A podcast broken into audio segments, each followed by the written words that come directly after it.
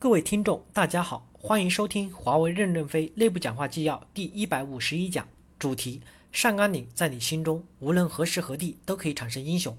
任正非在委内瑞拉与员工座谈纪要。本文刊发于二零零七年七月三日。接上文。九，TK 网归乔玉员工问：任总好，我是 TK 网归的乔玉。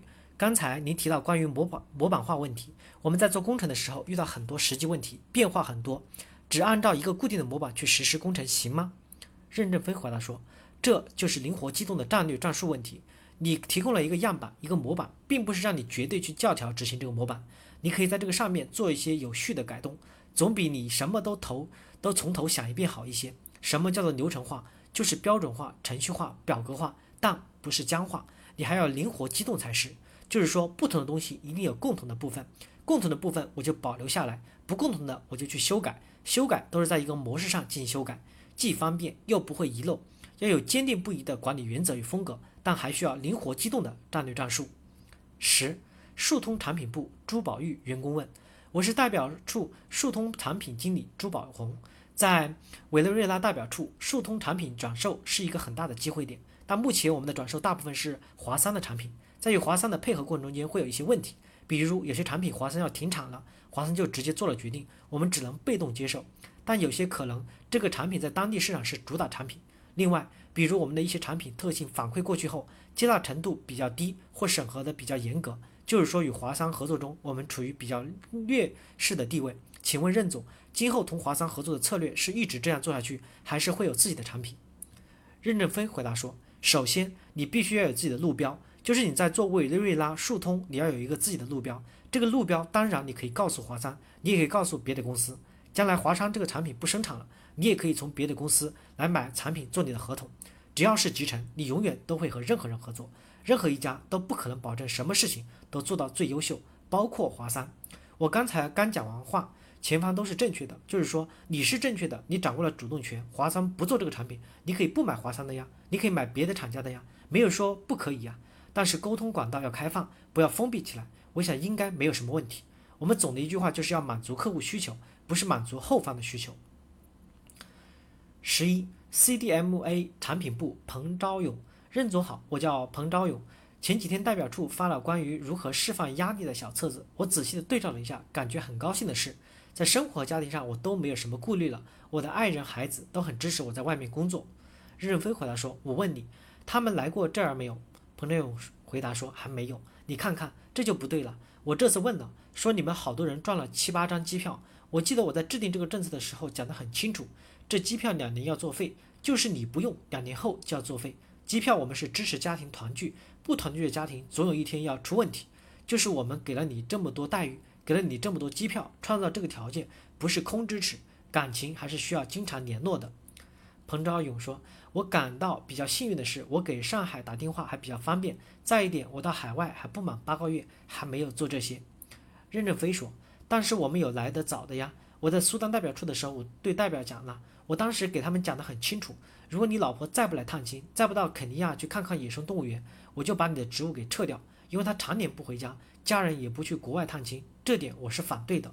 男人的奋斗的目的是干嘛？干什么？就是为了女人，为了孩子，为了家庭幸福。”主观上是为了自己，客观上是为了国家，因为缴了税就完成了我们对社会的责任。咱们狭隘的想一想，你说你为国家为人民，我理解，因为你缴了税就行了。我们缴了三百多亿的税，就已经为国家负了责任了。你现在重要的是为家庭负责任，明白了吧？我希望你们大家都注意这个问题。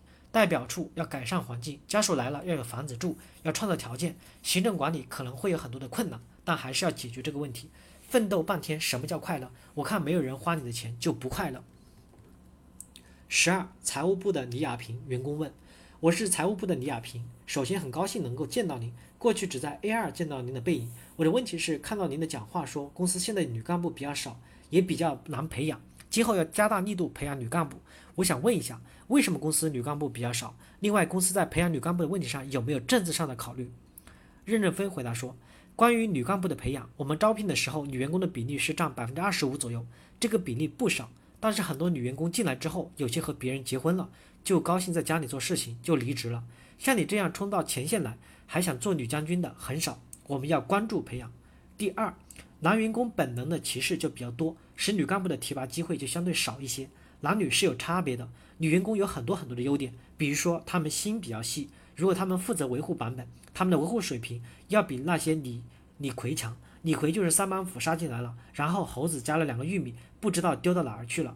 所以我认为女员工在这个世界上的分工就已经具备了许多优越条件，所以对女员工的排斥是有问题的。同时，我们希望所有男员工都能理解，一个男员工和一个女员工处在同等水平，或者说男员工水平高的不多。我觉得应该优先提拔女员工，给女员工创造些机会。员工一定要有女员工的优点，如果女员工没有优点，这个社会就全是男人的社会，不可能的。在男女问题上，我们支持女员工到海外来奋斗，也支持女员工加快成长的步伐。我认为，我们每个团队、每个管理团队、每个组织都给他们多创造机会。但由于女员工身体结构与男员工差异，我们不能说让女员工和男员工比赛扛水泥板，所以要创造机会给女干部加快成长。各级管理团队必须有一个女员工。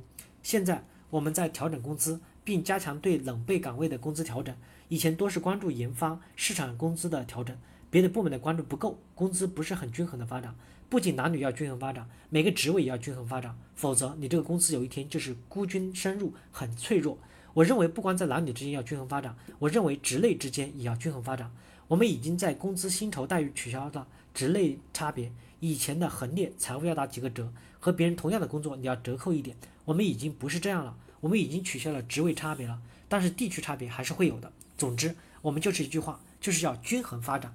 感谢大家的收听，敬请期待下一讲内容。